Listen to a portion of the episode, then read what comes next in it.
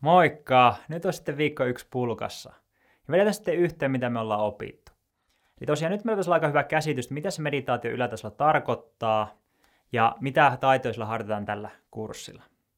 Sen lisäksi meillä pitäisi aika hyvin käsitys siitä meditaation potentiaalista ja millaisia hyötyjä se voi antaa sinne meidän omaan elämään. Ja sen lisäksi meillä pitäisi olla aika hyvin hallussa jo tiettyjä meditaation perusjuttuja, esimerkiksi asento, missä tehdään, milloin tehdään ja niin edelleen. Ja lisäksi me ollaan käyty läpi myös tämä ensimmäinen meditaatio, eli tämmöinen hyvin simppeli perusharjoitus, eli hengityksen laskemismeditaatio. Eli tämän viikon teema oli käydä tosiaan läpi nämä perusteet sekä ylätasoista mielenharjoittelun kokonaiskuvaa. Eli tarkoituksena oli muuttaa tämmöisiä ennakkokäsityksiä ja oivallutta, että miksi tämä meditaation mielenharjoittelu on niin mahtava ja tärkeä asia. Ja tämä on lopulta aika käytännönläheistä hommaa.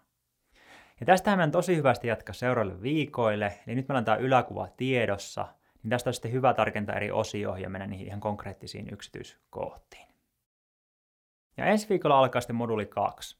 Siellä me sitten tarkennetaan sitä, sitä tietoisuutta ja tietoisuustaitoa, mennään tarkemmin meidän mielentoiminnan perusperiaatteisiin ja varsinkin syvennytään niihin ajatuksiin.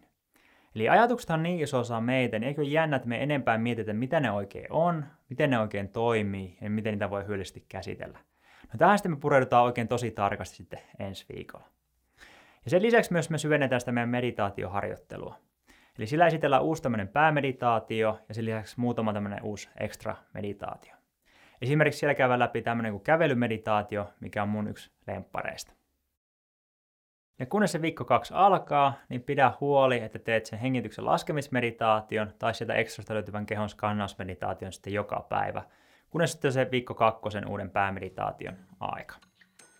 Mutta minä toivotan ihan huippu loppuviikkoa ja nähdään viikolla kaksi. Moikka!